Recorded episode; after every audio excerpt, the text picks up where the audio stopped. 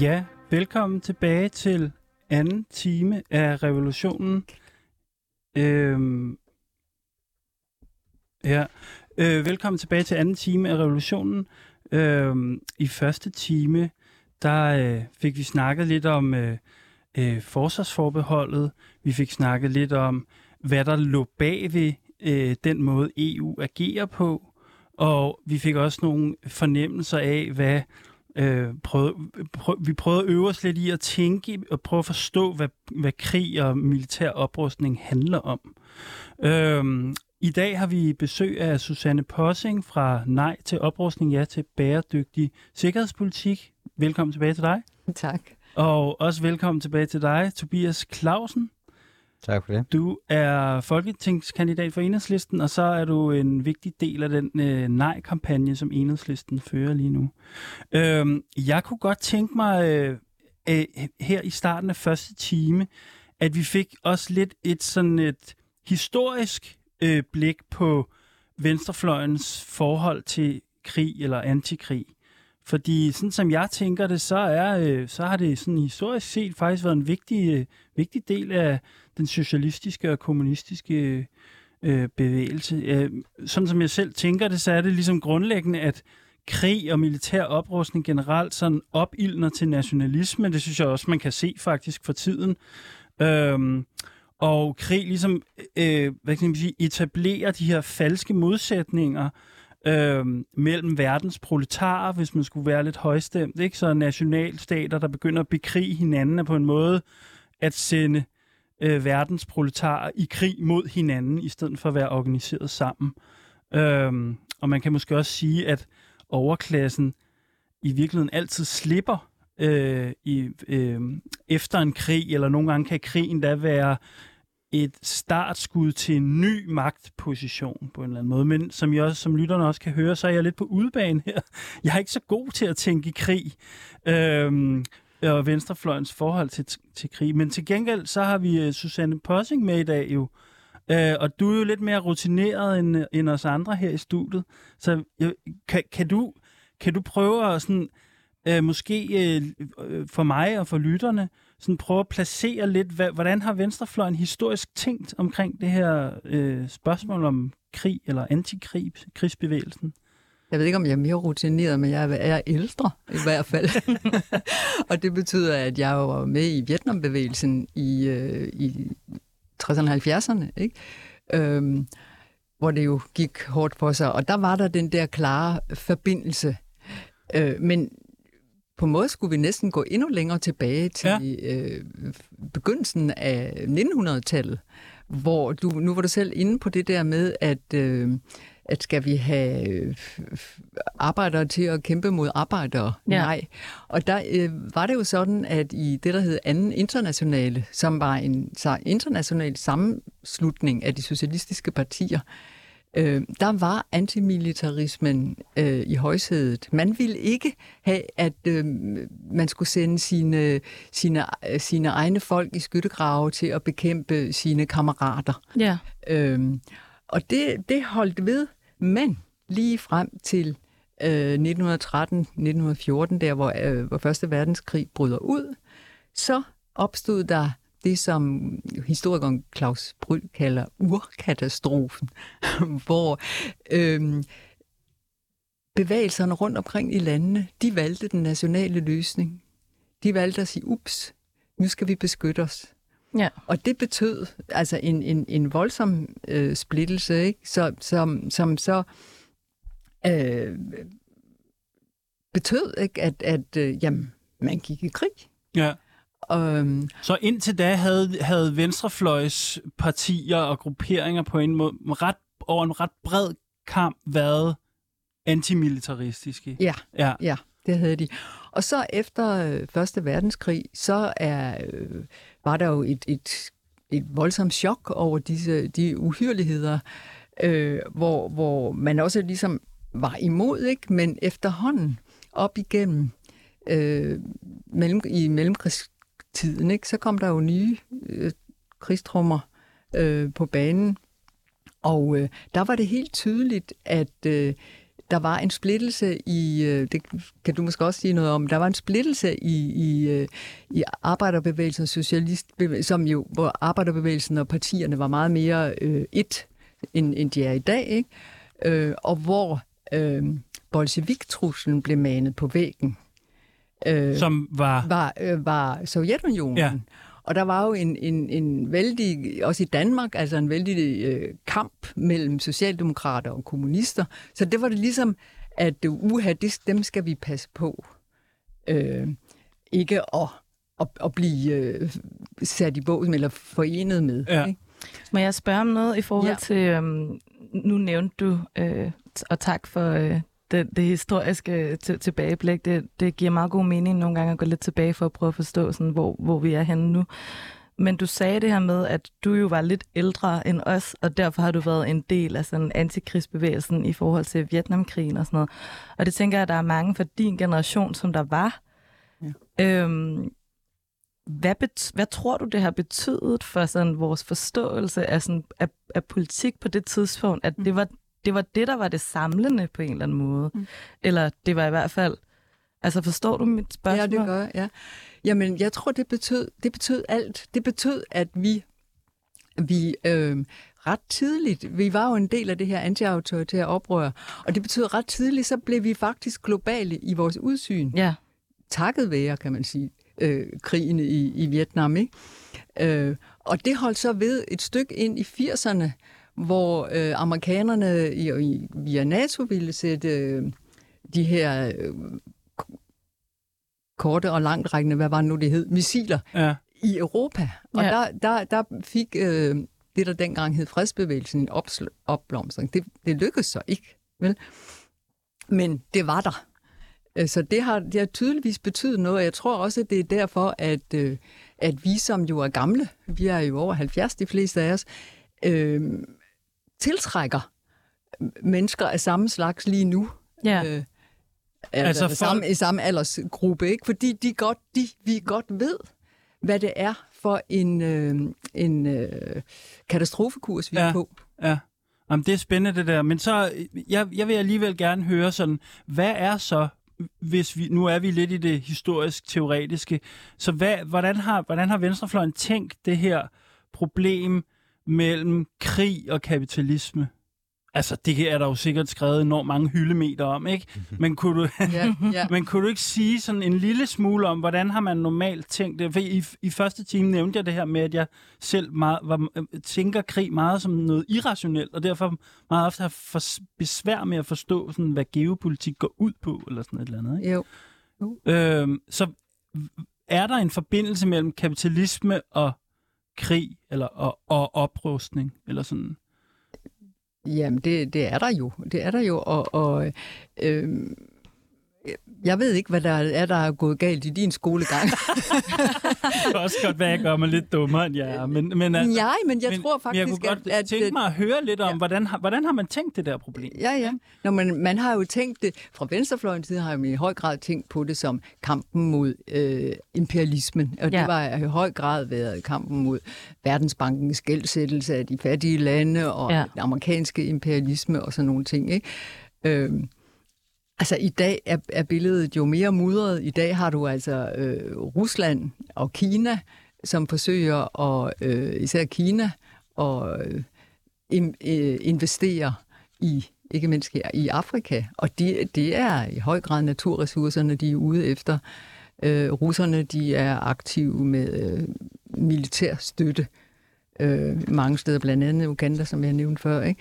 Og øh, og det var måske også det, du nævnte, Eskild, altså øh, på et eller andet tidspunkt, at det, det, der gør det lidt mere sådan kompleks nu, det er, at det er jo Putin, som der er mm-hmm. imperialisten, altså ja. i, i den situation, som vi står i nu. Så nogle af de der lidt sådan automat øh, reaktioner, analyser, som vi har fra den gode gamle venstrefløj, er måske svære altså at bare overføre. Jamen, det kan man ikke. Nej, det, det kan man, man ikke. Det skal man ikke. Altså, man skal virkelig slå lyttelapperne ud ikke? og finde ud af, hvad er det faktisk, der foregår. Øh, ja. Og hvad er det for nogle øh, naturressourcer, også øh, Putin er ude efter? Altså, der er efter sine, jeg ved heller ikke nok om det, Nej. men i Donbass-regionen øh, er, er ikke bare interessant øh, fordi der er nogle øh, folk, der slutter sig til, Nej, nej. til russerne der. Der er også øh, øh, ressourcer, ikke? Jo. Og øh, ja, Måske, måske har jeg lidt lyst til også at spørge øh, øh, dig, Tobias. fordi Du er jo medlem af et parti, som også har været sådan... I har også lige skulle placere jer på en ny linje der, mm. i virkeligheden i de, nogle af de her øh, spørgsmål. Sådan, kan, du, kan du genkende til det her, sådan, det der med, at, at, at, at vi er i en lidt ny situation, og vi skal lige tænke det lidt på ny på en eller anden måde? Eller... Jo, men det tror jeg, altså, jeg tror, det kommer bag på mange. Altså, det er jo sådan bredt set, at, at Rusland invaderede Ukraine. Altså, jeg har også svært ved at finde øh, rationalet, ligesom du har, øh, Eskild. Øhm, og det er klart, når der sker sådan nogle ting i, i, i verden, så, øh, så må man jo kigge på, hvordan man analyserer verden, og der skal man jo nogle gange lige finde sine ben at stå på. Mm.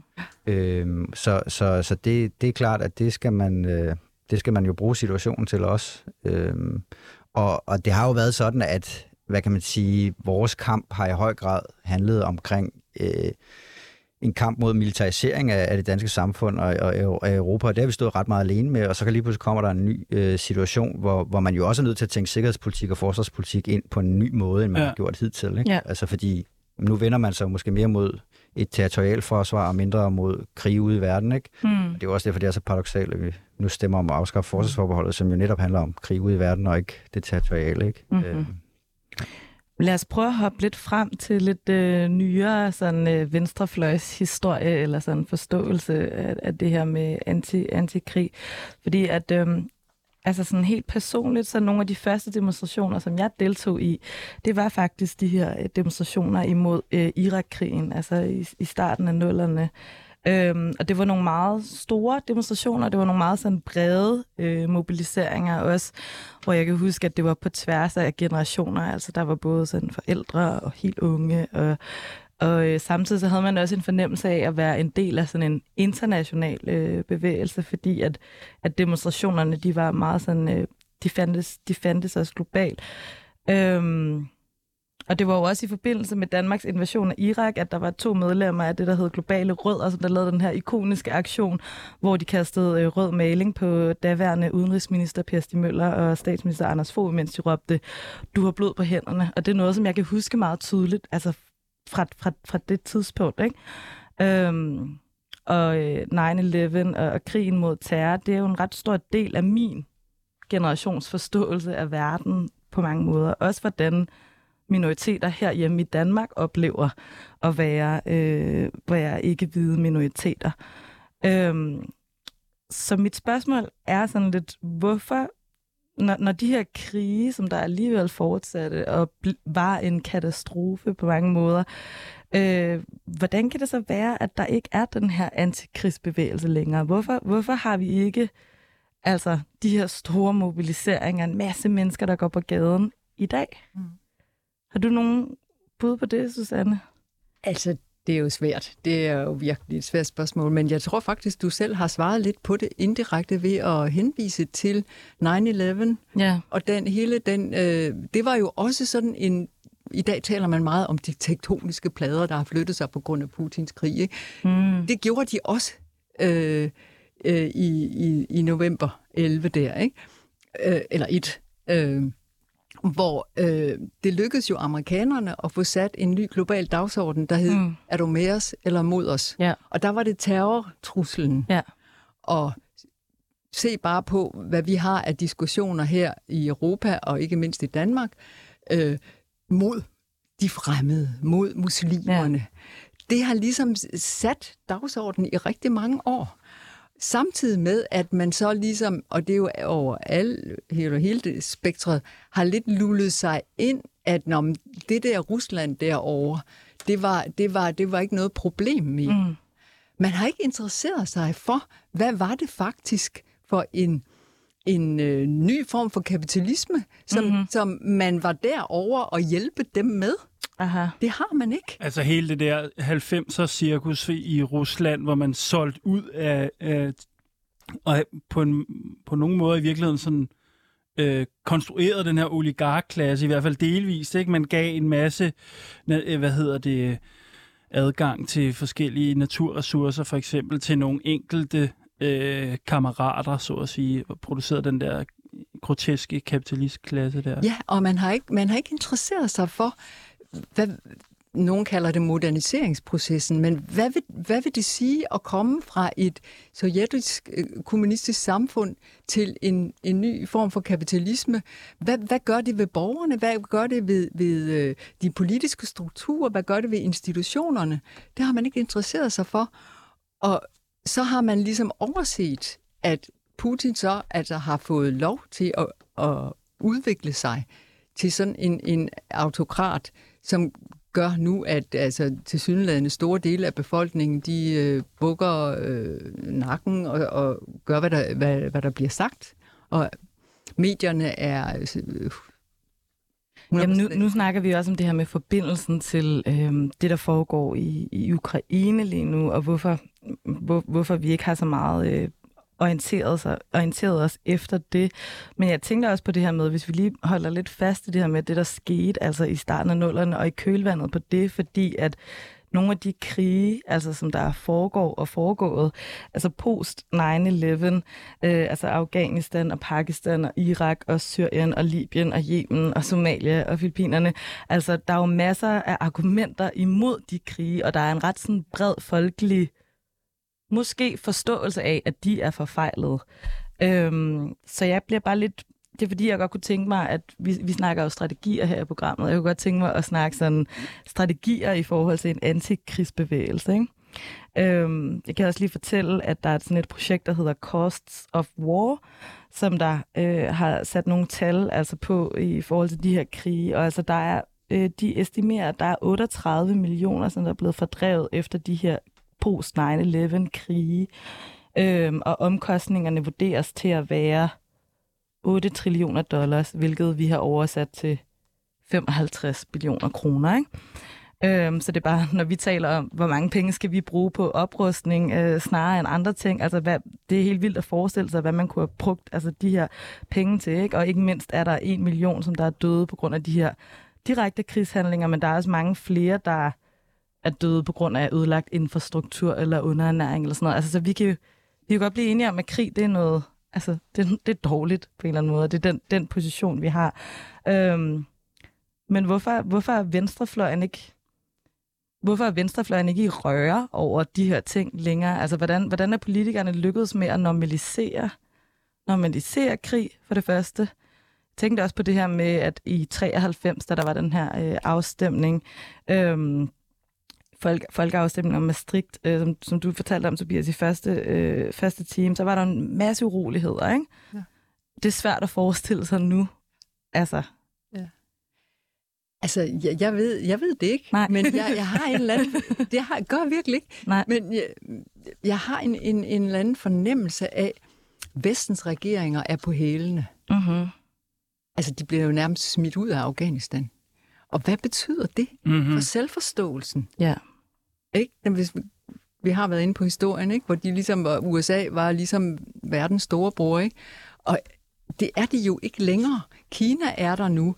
Jeg tror, at, at, at, at øh, den der forvirring og afmagt øh, måske også gør, at alle er sådan lidt, øh, hvad gør vi? Men og vi det... forholder os nemlig ikke kun til regeringerne, vel? Eller hvad de gør. Så, så det, der er vores opgave her i det her program, det er jo netop at tænke, hvordan kan vi øh, tænke strategisk i forhold til bevægelserne. Ikke? Øhm, og jeg tænkte på, altså Tobias, nu er du jo øh, folketingskandidat øh, for enhedslisten.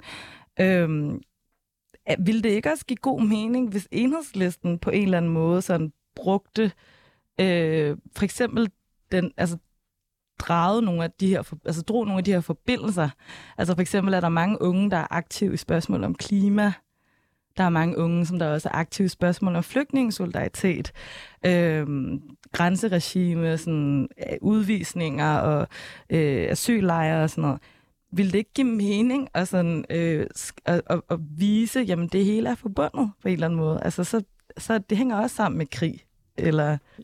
Jo, øh, jo klart, der er en, en masse sammenhæng, altså, og, og det prøver vi jo selvfølgelig også at drage, inddrage særligt, nu har vi den her folkeafstemning, ikke? men hvad er det for nogle missioner, vi skal ud i, hvis, hvis vi deltager i det? Men altså, jeg tror, der er en væsentlig forskel. Nu er jeg jo også selv, hvad kan man sige, barn, politisk barn af, af krigen i nullerne. Ikke? Altså min første politiske aktivitet, det var at gå op og ned ad Rødovrej med en, med en limspand og en plakat om nej til krigen ikke? Jo. Øh, så, så det var jo også det, der vækkede mig, og sådan tror jeg, ja. der er forskellige generationer, at der, der sker noget, noget forskelligt. Men det var, jo, det var jo meget konkret for mig, fordi at det handlede om danske soldater, der skulle ud mm. til en angrebskrig. Ja. Øh, og der var relationen meget, meget direkte for mig. Altså jeg kunne ja. forestille mig, øh, hvad det drejede sig om. Og det, der tror jeg, det kan være lidt svært med de der større linjer og nogle krige, der sker langt væk, som Danmark måske ikke er direkte involveret i, at skabe den der øh, connection øh, mm. og, og knytte det til folks, til folks hverdag. Og vi er jo lidt på jagt efter den ja. der forbindelse, ja. fordi det, det er jo også, nu har vi også været lidt inde på det her med, folk de ved sgu ikke, hvad de skal stemme i morgen til den her afstemning. De tænker, at det ikke er vedkommende for dem, og generelt så er der jo også den her forståelse af, at EU-politik er noget, der er sådan lidt fjernt. Men vi leder jo efter de her forbindelser. Ja, og, ja, ja, og øh, lige præcis med det, så, så er det jo faktisk, Susanne, I prøver jo ligesom med det her bæredygtighedsbegreb faktisk at tænke øh, på tværs af de her temaer. Ikke? Så det kunne jeg godt tænke ja. mig at høre lidt om. Kan du ikke sige, altså I kalder jo jeres, jeres initiativ nej til oprustning, ja til bæredygtig sikkerhedspolitik. Så det, var, det er jo faktisk et forsøg på at tænke ting på. Så kan du ikke sige lidt om, hvad, hvad er det der, hvad er bæredygtig sikkerhedspolitik? Ja, ja det, er net, det er netop tænkt sådan. Øh, og som reaktion på igen øh, vores bestyrtelse over helt lokalt de der 18 milliarder, ikke, hvor vi ser, jamen, hvad kunne de ellers blive blevet brugt til? Ja. Set i lyset af hvad? Set i lyset af, hvad der egentlig er de store kriser. Og der vender vi hele tiden tilbage til klimakrisen og den globale ulighed, som er voksende i landene og, og mellem nord og syd. Øh, og det er jo en tikkende bombe, eller tikkende bomber, de der ting. Og det er derfor, at vi, vi øh, prøver at male til besindelse mod den militære oprustning, og så sætte et arbejde i gang, hvor vi vil prøve at knytte de der forbindelser. Altså, klimabevægelsen forsøger jo at gøre det allerede, og jeg, jeg noterer til min store fornøjelse, at bare inden for et par år, så er det blevet ikke bare i orden, men det bliver sagt, klimatruslen kan ikke løses inden for det kapitalistiske system, går de gud døde med de unge mennesker nu, og siger og skriver. Ja. Ikke?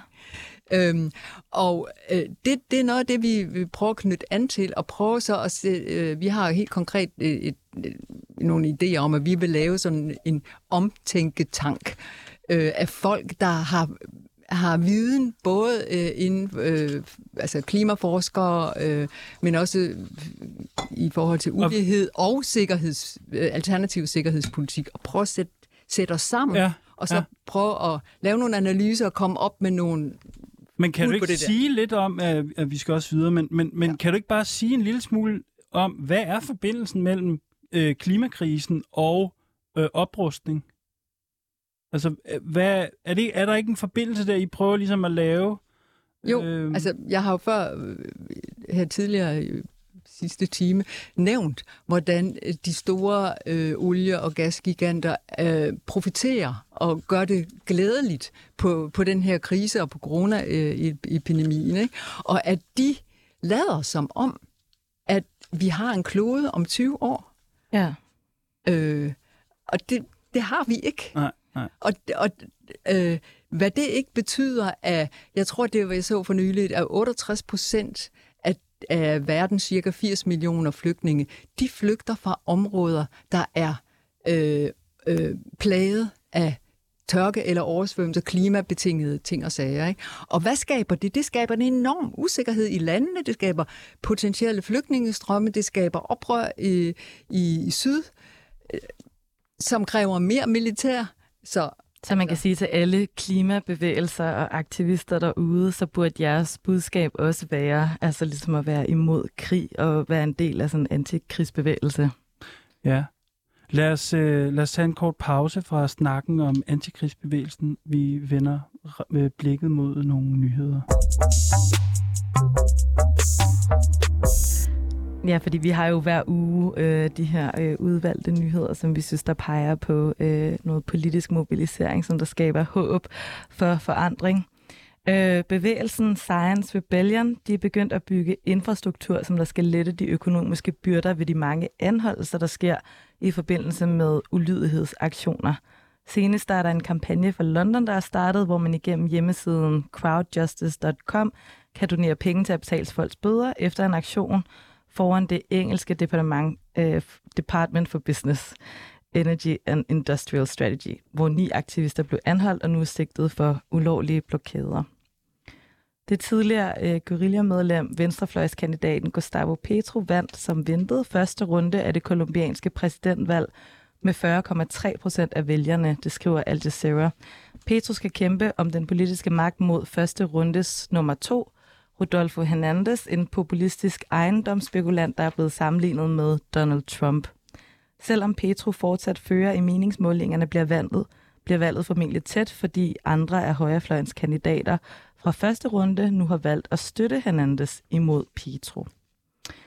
Energikrisen har i gang sat nye dyrkningsmetoder i landbruget flere steder i verden.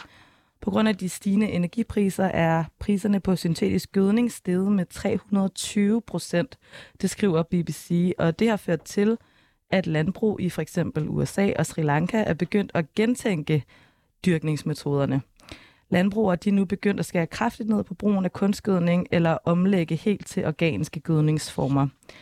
Og kunstgødning det produceres ved brug af naturgas og udleder også klimagasser til atmosfæren, når det bliver spredt på markederne.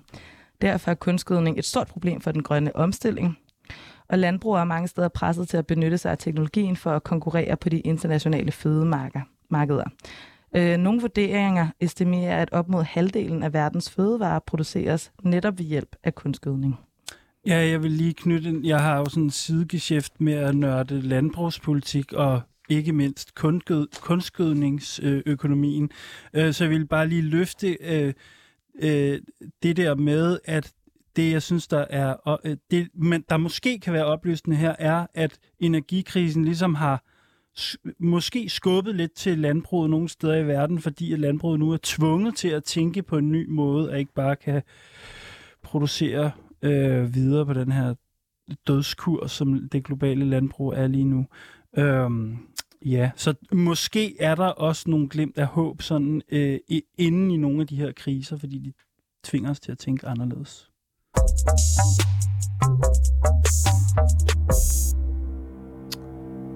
Ja, så nu har vi jo øh, nu, nu har vi jo snakket allerede lidt om nedrustning og bæredygtighed, og jeg, så, og jeg, den diskussion kunne jeg godt tænke mig at fortsætte lidt med, fordi øh, jeg har ligesom lært, at, øh, at oprustning ligesom er sådan en selvforstærkende øh, spiral. Sådan. Så, så mit spørgsmål måske til jer begge to er sådan, øh, hvad er nedrustningspolitik så faktisk? Øhm, ja, måske Susanne først, men jeg vil også gerne have dig øh, på banen, Tobias, efterfølgende. Mm. Hvordan kan man tænke nedrustning frem for oprustning? Vi hører næsten kun om oprustning og, og flere våben. Ja, altså man kan tænke det som... Øh, hvad hedder sådan noget, øh, at følge no, noget, at der, der findes rigtig meget arbejde, øh, som, som er rettet mod øh, øh, at undgå atomoprustning. Ah. Der findes faktisk en traktat, fra, som blev vedtaget i øh, øh, ja, FN's medlemsland i 2017. Den hedder Traktat om forbud mod atomvåben. Øh, og, og der er rationalet er selvfølgelig det, lad os undgå at have dem, så bliver øh, verden et sikrere sted. Men hverken øh, USA, Rusland eller NATO-medlemmerne har stemt for den. Og øh, det er jo lidt øh, alarmerende. Her til juni, der skal der i FN's regi være et, øh, et møde, hvor man prøver at følge op på det der. Ikke? Øh, og der har faktisk både Tyskland og Norge og Sverige og Finland meldt sig som observatører i det mindste. Og det er jo noget, det, som, som vi i vores initiativ siger, det, der vil vi gerne opfordre til, at øh, det gør Danmark også mm-hmm. i det mhm. mindste. Ja. ja, fordi jeg er lidt interesseret i det der med, at øh, altså fordi øh, øh, man bliver tit øh, kaldt sådan øh, naiv eller pacifist eller øh, øh, det der med, hvis man, hvis man ikke går ind for flere våben, sådan, det må I i enhedslisten sikkert også ligesom, øh, kæmpe lidt med det der. Mm. Øh, vi så bare... Men der er et eller andet problem i det der argument om nedrustning. Forstår I, hvad jeg mener? Mm. Hvordan kommer vi omkring det? Eller hvad gør I i enhedslisten, du ved? Jamen, altså, jeg synes, øh, man er nødt til at se på, hvad forholdene er, ikke? Og, og nu nævnte jeg tidligere det der med, at, at NATO i dag bruger 18 gange mere end Rusland, og, og, og der synes Ja. jeg bare, der er en, der er en, en rationel diskussion Ja, er og, og at have, om, om, om det virkelig giver mening, at vi bruger endnu flere penge. Øh, netop også fordi, som du siger jo, at, at det afføder jo typisk sådan et våbenkapløb, ikke? At hvis den ene bruger flere penge, så ja. bruger den anden også flere penge, og så, så, så får man i virkeligheden bare flere våben, ikke? Øh, men, men, men fastholder status quo, ikke? Øh, men jeg synes også, der er en diskussion, der handler om, at, at, øh, at tænke forsvar på en anden måde, end vi gør, vi har gjort de sidste mange år. Altså, det danske forsvar har jo været omstillet til at skulle være aktiv alle mulige steder ude i verden, ikke? Øh, øh, og nu snakker vi jo meget forsvarspolitik og truslen for Rusland, og i virkeligheden, altså, så i virkeligheden Ja. burde man jo måske tænke forsvarspolitik som reelt forsvarspolitik, og ikke angrebspolitik, ikke? Altså Mm. det, det handler om at forsvare os selv. Ja. Øh, og, og når man går ud og køber øh, for, for, for 32 milliarder kroner kampfly, øh, øh, så kan man sige, at det kan godt være, at det giver mening at have et kampfly, som man ligesom kan flyve, eller et fly, man kan flyve rundt og overvåge sit eget øh, øh luftrum, men, men, men de er jo købt med henblik på at skulle være aktive ude i verden, og det synes jeg er en helt forkert øh, doktrin, og det er en helt, øh, helt forkert vej at gå, og det synes jeg også, man ser meget tydeligt i lyset af det, der foregår i Ukraine, at, at, øh, at den det idé med, at vi skal ud i verden og, og bombe løs, øh, det, det, det er simpelthen en forældet idé. Men der er også noget af det, du siger, Eskild, som der er for mig til at tænke på, at der er rigtig meget af det her, der er forbundet med altså,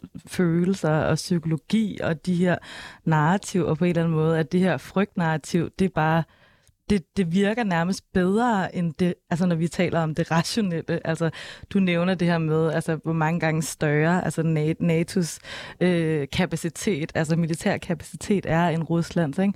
Så det er, jo også, det er jo også på en eller anden måde interessant at snakke om, sådan, om hvad, hvad er det for nogle narrativer, som vi så må bruge? Altså hvis vi har sådan en som Donald Trump og mm. øh, Putin, altså som der jo er beyond altså rationalitet på alle måder. Altså, det var ikke så meget et spørgsmål. Nej, nej. Det var mere Nej, bare noget, jeg stod og tænkte på. Nå, men der, der øh, fører du os jo faktisk tilbage til, til noget af det, vi startede udsendelsen med omkring om, om frygten.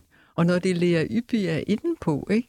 Hvor, hvor øh, problemet er jo, at, at rigtig mange mennesker føler sig jo bange Ja. og, og afmægtige. Ja. Og hvis, I, hvis svaret på det er oprustning, Mm. fordi nu skal vi passe på Ja. de, de farlige kineser, eller de farlige russer, eller de farlige muslimer, eller nu skal vi også forsvare os øh, i Europa mod at blive øh, overløbet af folk fra Afrika, så taler man jo ind i frygten. Mens øh, noget af det, som vi i vores initiativ vil gerne vil, også vil have ind som en del af den der bæredygtige sikkerhed, det er jo netop, at vi skal tale til øh, øh, muligheden for faktisk at undgå de her konflikter. Og det er Ja. derfor, vi blandt andet siger, at i stedet for at bruge en masse milliarder på at opruste, hvad med at bruge penge på at uddanne øh, helt, helt ned på, i skolerne Ja. øh, vores børn til at, at komme om ved konflikt. Mm. Mm. Øh, det er karakteristisk, vi havde et, har haft et fredsforskningsinstitut i Danmark. Ja. Pist væk. Det er Mm. lukket. Det er lukket.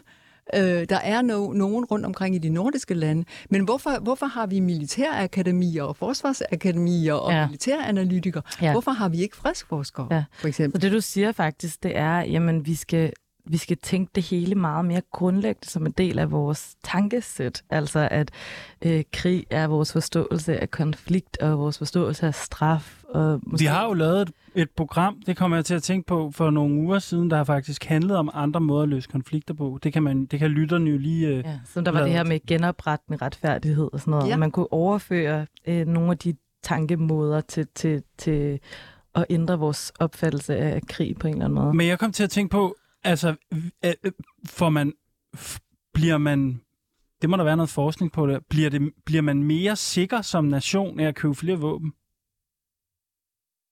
Altså, kan, Jeg er bange for, at man bliver det modsatte. ja, Ja, det er et godt spørgsmål. Det, ja, det, det er lidt ukl- u- Nå, men jeg, altså, fordi jeg tænker, den dynamik, som du i hvert fald, eller som I begge to nævnte før, ikke, det er jo det der med, at hvis man har en politisk fjende, og man opruster, så tvinger man jo også modparten til at opruste. Og så har man brugt en masse penge på noget, der reelt ikke har givet en noget sikkerhed. Eller, Jamen, det tror, jeg tror, det handler jo også om, hvilke, hvilken fjende man står for. Så, åh oh ja, det er Altså, selvfølgelig også rigtigt, ja. igen, hvis vi er tilbage til, til den det skræmmebillede, som man bruger nu, eller Ja. altså, som man jeg kunne bruge effektivt, fordi folk er forståeligt bange og, og, og frygter, øh, hvad der foregår i Rusland. Øh, øh, og frygt er jo en virkelig stærk følelse at Mm. mobilisere på, også politisk. Mm. Øh, og, det, og det øh, skal vi jo bare ikke være blinde for, at det, det ved folk, der arbejder med politik godt, og det er jo, derfor Ja. er det jo heller ikke helt tilfældigt, at det er lige præcis nu, vi skal haste en folkeafstemning i gang om, igennem om det her forsvarsforbehold, som jo egentlig ikke har noget som helst at gøre med hverken Rusland eller Ukraine, Ja. øh, men man kan bruge den, øh, den situation og den tragedie til at, at mobilisere folk til at få afskaffet det her forbehold. Men måske skal den reelle venstrefløj så øh, faktisk blive bedre til at forstå og anerkende altså det frygtnarrativ og alle de ting, som der eksisterer i folk, men så ligesom sige, jamen løsningen er noget andet, altså en, en oprustning. Og man kan også sige, at det modsatte frygtscenarie er jo også, at der kommer en krig mellem NATO og Rusland, for eksempel. Ja. Fordi så Ja. snakker vi jo atomkrig, og Ja. Så, Ja. så er der altså ikke meget tilbage Nej. øh, af os, når de Kunne I først tænke jer det? Ja. Ja, og, og man har jo benyttet sig af det, du snakker om, øh, Tobias, i, i Finland og Sverige, til at øh, få igennem, at nu skal de optages i NATO, nemlig en militær alliance. Ikke? Tarja Kronberg, som er øh, fredsforsker og øh, ekspert i alt muligt, hvad angår atomvåben, hun har netop været ude, hun er selv finde, og hun har været ude og advare mod det her at nu kom vi med Finland som medlem af NATO, så har du altså en, så står NATO i en kæmpe, kæmpe lang grænse lige op Altså, fordi Rusland. når NATO bliver medlem... Når nej, Finland, Finland hvis, hvis Finland bliver medlem, ikke? ja, så, så, har du altså grænsen lige op til. Ikke? ja, ja, ja. Og bidrager det til øget sikkerhed, det, det advarer hun mod. Ja, klart, okay. Men Jeg tror, vi holder en, øh, en lille pause fra Putin og, og krig og hopper til brevkassen. Fordi i det her program, der har vi jo den her brevkasse, hvor vi hver uge tager nogle politiske dilemmaer op fra lytternes hverdagsliv. Og jeg har modtaget et brevkassespørgsmål, og så håber jeg, at øh, gæsterne her i studiet I vil være med til at hjælpe med at besvare det. Øhm, jeg læser bare op. Det er sgu lidt op ad bakke, at verden er så nedtur, og at man skal forholde sig kritisk til alt hele tiden, fordi alt er lort. For eksempel, at man nogle gange kan føle, at man hele tiden skal opfinde sit eget liv, når man for eksempel er queer eller psykisk syg, whatever, og derudover synes samfundets indretning af livet er åndssvagt og udmattende. Det kunne være dejligt med nogle forbilleder, der ikke er helte. Altså, jeg elsker alle de seje folk, der gør og har gjort alt muligt fedt hele tiden. Men har I nogle hverdagsforbilleder, som man kan spejle sig i, hvis man for eksempel gerne vil lave politisk arbejde og gerne vil overleve, gerne vil have det fedt, men også bare nogle gange ikke kan så meget?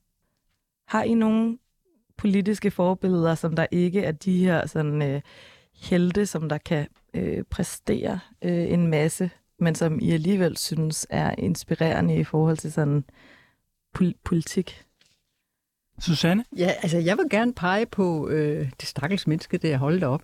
Nå, men jeg vil gerne pege på øh, øh, en ung klimaaktivist, der hedder Esther Keldahl. Hun har skrevet en bog, der hedder Vi er sammen om at mærke det. Mm-hmm. Og det er faktisk sådan en slags manual Mm-hmm. til, at, at, den her person kan blive bedre humør, og, og samtidig faktisk gøre noget. Fordi noget af det, hun går ud og siger, hun beskriver, øh, hvad, hvad for en klimakris vi står i, og så går hun ud og tager fat i det der med, at vi føler os afmægtige. Vi, vi render til demonstrationer, og vi gør ved, men vi har jo ikke nogen indflydelse. Og så siger hun, jamen, hvad som helst du kan gøre. Hvis, hvis du bare kan være med til at, male banner, eller du kan være den, der sidder derhjemme og sørger for, at der kommer kontakt til den ene og den anden. Altså, hvor hun ligesom siger, vi skal anerkende, at vi er forvirret, og Ja. vi er øh, kede af det. Mm. Øh, og så ligesom sige, jamen, det er en del af bevægelsen, at ja. vi, vi er ved at blive til noget andet. Det er vores øh, omstændigheder på en eller anden måde, der gør, at vi føler, at det hele er sådan lidt desillusioneret, og at vi ikke kan så meget. Men måske der er også forskel på, hvad det er for nogle udsatheder, man har i forhold til, hvor, hvad man kan, hvornår.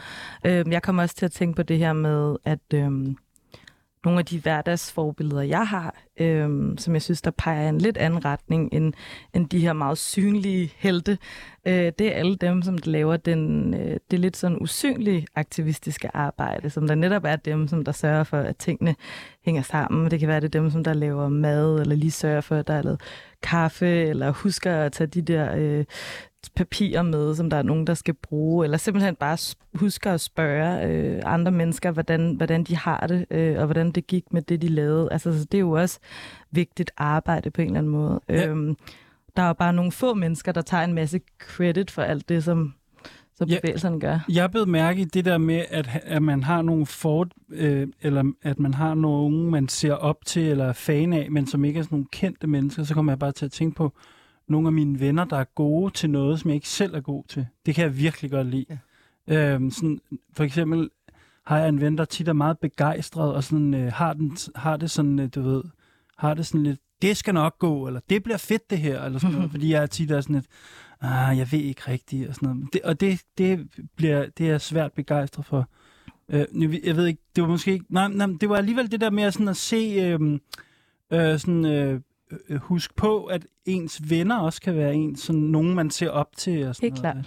klart. Ja. Øhm, ja, og så vil jeg bare sige også... Nej, hvad, har du, har, hvad, hvad, hvad tænker du om det her... Øh, Jamen altså, jeg kan jo godt genkende det der billede med, at når man er en del af venstrefløjen, så øh, kan det godt være hårdt at altid at føle, at man er opposition til systemet og øh, alt muligt andet. Men, så det billede kan jeg godt genkende, men, men jeg synes faktisk, øh, nogle af de Øh, hvad kan man sige, helte, jeg, jeg møder i hverdagen, det er jo lige så høj grad folk, der ikke nødvendigvis er politisk aktive, men som gør noget godt der, hvor de er. Altså, det kan mm. være, når jeg henter mit barn ned i vuggestuen, og, og jeg ser, hvordan pædagogerne øh, øh, prioriterer at lege med børnene. Mm. Og altså, de gør jo også noget helt konkret, som har betydning for, for mennesker og den menneskelige forbindelse. Ikke?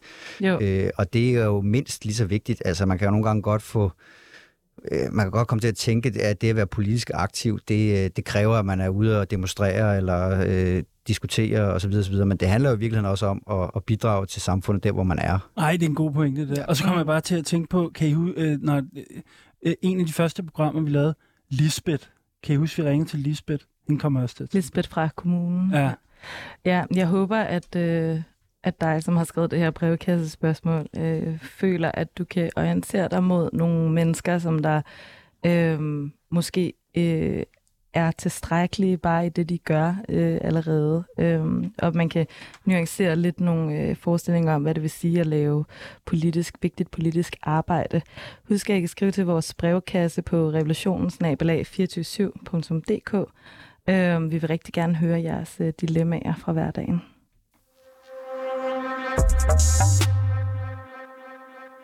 Okay, nu skal vi til dagens sidste segment. Det kalder vores redaktør det. Det hedder segmenter, når man laver radio. Men, øh, og det sidste segment her, det sidste del af programmet, øh, handler jo altid om utopier. Så vi skal, lidt, øh, vi skal prøve at tænke lidt øh, fantastisk. Øh, faktisk øh, plejer spørgsmålet at være sådan, hvordan vil det her, som, som vi jo har diskuteret, være efter revolutionen? Og det er måske lidt svært lige med, med, med, med det her spørgsmål omkring krig og antikrig og sikkerhedspolitik og sådan noget, men lad os alligevel prøve at gøre forsøget. Øhm, altså, øhm, kan vi jo, altså, hvad er, hvis vi nu forestillede os det nye samfund, hvad vil militær være så? Vil det overhovedet findes? Altså, det er nok an på, hvor, hvor, hvor utopisk du ønsker at være. Ja, men altså... Vi kan både skrue, vi kan skrue op og ned. Vi kan skrue op og ned. Altså, det kan være, jeg personligt, så kan jeg godt lide utopier, som er sådan utopiske, men som alligevel er sådan ikke sådan helt på månen. Altså for eksempel anerkende, at mennesker er, har nok også politiske konflikter og uenigheder med hende. Jeg er ikke på det hold, som ligesom er sådan noget med, at så går vi rundt i bar røv og bare spiser æblerne direkte for, eller et eller andet. altså, måske kunne vi stille spørgsmål på, jeg ved godt, det er et svært spørgsmål, måske kunne vi, hvordan er en anden sikkerhedspolitik? Lad os forestille os, at vi har et sted, hvor vi har ligesom øh, fået lov at bestemme, hvordan vi vil leve og indrette vores liv. Ja. Øhm, har I nogle gange den, de forestillinger om sikkerhedspolitik, hvad, hvad, hvor vi er på vej hen? Hvad skal det? Jo, men altså, jeg, jeg har helt klart en, en vision om en anden måde at gøre det på. Altså, jeg er heller ikke sådan en, der abonnerer på, på øh, pacifisme. Altså, jeg tror altid, der vil være behov for en eller anden form for, øh, for militærmagt eller, eller forsvar. Men altså, Øh, jeg husker jo tilbage på, på 90'erne, da jeg var barn, der kan jeg jo huske sådan noget med, at der var jo en meget stærk fortælling om de nordiske lande, som var meget aktive i, i FN-regi og fredsbevarende mm. øh, missioner rundt omkring i verden på Balkan, hvor Danmark var meget aktiv. Og, og den, den fortælling, det er ligesom min version i virkeligheden. Ah, okay. Altså en, en vision om et, et, øh, et, et nordisk, øh, tættere nordisk samarbejde, men som har meget mere fokus på hele det, der handler omkring FN's fredsbevarende missioner og hjælp ude i verden øh, på de missioner, der er nu, og ikke så meget styret af stormagtsinteresser og kommersielle interesser. Så at sikkerhedspolitik på en eller anden måde er knyttet til, at vi skal passe lidt på med begreberne her, men, men øh, jeg ved ikke, hvad man kalder det, altså støtte eller udvikling. Solidaritet, ja. Solidaritet, udmærket begreb Ja. ja. for helvede. Altså, ja. ja. Ja. Hvad, du, I har jo det der begreb om bære, bæredygtig sikkerhedspolitik. Ja. Ja. Kan det bruges i den her sammenhæng, hvis vi skal sådan tænke lidt I, utopisk? Jamen, det kan det jo, og jeg er helt enig med Tobias i det sidste, han har sagt der. Ikke? Altså, selvfølgelig, vi vil få brug... Vi vil, øh, jeg ved ikke, hvornår vi skal hen i utopiens historie, for øh, at vi kan sige, at vi har ikke brug for noget forsvar. Det, det kommer nok aldrig. Så, men jeg vil også sige, øh, hellere forsvar end angrebskrige. Og det er jo det, der har været, øh, det er det, der er skillepunktet. Ikke? Men derudover, så, så vil jeg igen lidt øh, henvise til de der andre kriser. Klimakrisen og øh, Ja. ulighedskrisen og, og øh, der, der synes jeg, det er meget øh, tankevækkende, at i, øh, altså i modsætning til, til den stakkels triste, øh, der skrev ind her forleden dag, så i, øh, i store dele af det globale syd, der er der jo en krise, der, hed, der siger spar 2, hvad angår klimaet. Og der ser man altså nu unge kvinder som klimaaktivister, som også gør det med et freds- og konfliktmæglingsperspektiv. Fordi de siger, jamen det kan jo ikke nytte noget, vores samfund øh, er jo ved at gå op i limningen, fordi at øh, nu ude på øh, Mount Elgon, øh, nu er der lige en helt ny land, helt landsby, som er, er øh, øh, omkommet på grund af jorderosion. Mm-hmm. Og, og hvad, hvad er svaret fra regeringen? Ja, det, åh, desværre. Ikke? Og så sender de nogle militærfolk ud, hvor de siger, vi skal ud og, og øh, beskytte. Vi skal beskytte vores familier, og vi skal samarbejde med kvinderne, fordi det er dem, der har den der sociale ansvarlighed. Så dem, der skal øh, med ind i Mm. konfliktløsningsråd, kalder de det. Ja. Så det, så, Det er sådan på et andet niveau. Ja, men, men det jeg i hvert fald også får ud af det her, det er det der med at, at tænke øh, sikkerheds, sikkerhed og frygt og nogle af de her sådan lidt øh, sådan ret øh, svære øh, følelser og måder at tænke på ind i de andre politiske øh, kampe eller sådan øh, øh, Jeg kommer også til at tænke på Ja. det her med, hvad er forskellen imellem, altså, hvad der er sådan fredsbevarende solidaritet og sådan an- andre steder. Hvad er forskellen mellem det og så imperialisme, altså i forhold til sådan... Øhm, Altså, der er jo, nu, nu snakkede vi om, at, at EU har jo også den her retorik, mm. altså i forhold til øhm, nogle af de her militære operationer, at det handler om demokrati og altså sådan... Øhm, Forstår, forstår I spørgsmålet? Mm, ja. Altså, hvis vi skal tænke, at sikkerhed, sikkerhed, øh, sikkerhedspolitik, det er et spørgsmål om solidaritet. Altså, hvad skal vi blande os i i verden, og hvad skal vi ikke blande os i? Altså? Men altså, der synes jeg, altså, det synes jeg er en god pointe. Øh, og det er jo også klart, hvad, altså, man skal jo ikke være blind for, at FN har også problemer, og der er også styret af forskellige stormagtsinteresser. Men, men jeg synes, udgangspunktet er et andet. Altså, det blev skabt efter 2. verdenskrig. Man har menneskerettighederne i sin kerne. Øh, der er en form for international retsorden, forsøger at bygge, øh, bygge de her missioner på. Øh, og, det, og så ved jeg godt, at man i EU bruger den samme retorik omkring, at deres missioner er fredsbevarende og alt muligt andet, men, men jeg synes bare, når man så ser på de konkrete missioner, så er det i høj grad drevet af, Hmm. øh, af forskellige kommersielle interesser. Der synes jeg, der er en væsentlig forskel. Ja. Og, og når man ser på F, øh, Danmarks øh, engagement i FN's fredsbevarende missioner, så er det jo latterligt lidt, som det, som det ser ud i dag. Altså, vi har spurgt til, hvor mange danske soldater er for eksempel udsendt på FN's øh, fredsbevarende missioner i øjeblikket, og, mm. og Mm. vi har 12, øh, 12 soldater udsendt, ikke? Øh, officerer rundt omkring. Øh, og jeg tror, vi ligger på en 70. 20. plads, eller 90. 20. plads ud af, af, af landen øh, i forhold til bidrag til, til missionerne i FN. Så, så der er jo masser at gribe fat i der, øh, som man kunne kaste sig over øh, som et alternativ til... til Ja, der er jo alle mulige øh, andre innovationer, der også er blevet øh, begrundet med, øh, hvad hedder udbredelse af demokrati øh, og så videre. Øh, hvis vi skal prøve at se, om vi kan formulere øh, nogle af de her ting, som vi står og snakker om nu, i sådan nogle, øh, altså nogle punkter, fordi vi arbejder jo på det her manifest, som vi øh, tilføjer lidt til hver eneste uge øh, med de øh, temaer, som vi nu står og taler om. Øh, hvordan vil vores antikrigspolitik eller sikkerhedspolitik så se ud i det 21. århundrede? Altså hvis vi skulle skrive det ned som et manifest. Vi er i gang med Eller, at bygge en ny kommunisme for måske, det du har erfaring med partiprogrammer. Nå ja, det er jo den samme, Ej, godt, det er jo den, den, første. det er jo den samme øvelse, er det ja. ikke det? Jo, det, er, det kan man skrive bøger om, og ja. det, ja. det, er, det excellerer mange i. Ja. Øhm, Ja, altså jeg tror, man er i hvert fald nødt til at, at finde ud af, hvilket niveau man opererer på i forhold til visionen, og forholde sig til den, den virkelighed, vi har nu, ikke? Øh, og hvordan spiller det, spiller det ind. Men, øh, men jeg synes jo i høj grad, det vi har snakket om, altså mere fokus på mindre angrebskrig, mere forsvar, øh, øh, spørgsmål omkring, hvordan skaber vi stabilitet og fred i verden, øh, gennem mere fredsbevarende arbejde, og hvordan undgår vi den der oprustningsspiral. Mm-hmm. Og du sagde også, at øh, sikkerhedspolitik skal ikke være bundet op på kommersielle interesser. Ja, og, og i virkeligheden skal man jo også tænke sikkerhedspolitik i en klimasammenhæng og i sammenhæng med andre ting. Altså det her, når vi diskuterer Rusland, og vi importerer øh, massevis af gas fra, fra Rusland, ikke? og vi har gjort os afhængige af russisk gas. Altså, det er jo også en diskussion, der er vigtig, fordi nu er vi jo så med til at finansiere den krig, han er fuld gang i. Ikke?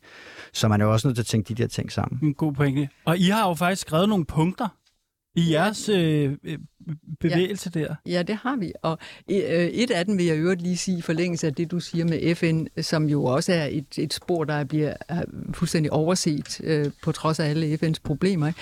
Der er et, et stort øh, emne, vi slet ikke har været inde på, men som er øh, cyberkrig. Mm. Og det, det, det tror jeg er noget, som, det skal vi snakke lidt meget altså, om. Altså at man, øh, man angriber, øh, hvad hedder sådan noget, øh, landets digitale infrastruktur. Ja, ja. ja. og der, der tror jeg faktisk, at det er, er vigtigt, at man, man laver en meget bedre regulering og styring af no, nogle af de initiativer. Ikke? Mm-hmm. Øhm, men hvis ja. vi nu skulle... Men hvad med den bæredygtige sikkerhedspolitik? Ja, ja, men... Kan du ikke formulere en, et punkt til vores manifest, der handler om det? Jo, det kan jeg. Der, der synes jeg, man skal tage fat i den der øh, med, med den, den Hvordan får jeg nu både klimakrisen og uligheden ind? Ja, ja. Det er jo det, der er det svære. Men, men noget men, med det? Ja, og at, at øh, igen, øh, det der øh, fra, fra Olof Palme-kommissionen, at, at, øh, at ingen er sikker, uden at alle er sikre. Ah, ja. Og hvad betyder det, hvis vi tænker i klimakrise og ulighed? Det Klar. betyder, at vi skal sørge for at demokratisere vores øh, livsgrundlag. Vi skal sørge for, at alle mennesker har ordentlig mad og drikke. Og, ja. det, og er sikre på, at de kan få det. Ja.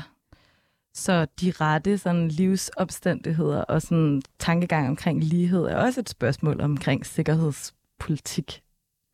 Det er da en god pointe. Og, øh, ja. men men lad os sige tusind tak til dig, øh, Susanne Possing fra øh, Nej til oprustning, Ja til bæredygtig sikkerhedspolitik. Øh, man kan blandt andet finde jeres initiativ på Facebook. Og Tobias Clausen, du er folketingskandidat for Enhedslisten. Tak fordi I kom i dag. Tak. Husk at stemme i morgen, hvis I kan. Ja, øh, og husk at, at, at høre vores gamle programmer. Der var flere referencer her. Øh, øh, ja, men øh, ned i stemmeboksen i morgen, hvis I kan, eller eller gider. Øh, og lyt med øh, næste tirsdag, hvor vi igen dedikerer øh, to timer til øh, revolutionen. Jeg hedder Eskil Halberg.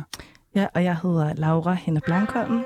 Vores redaktør hedder Rebecca Nørum, og øh, Husk, vi har kun vores lænker at miste, men verden at vinde.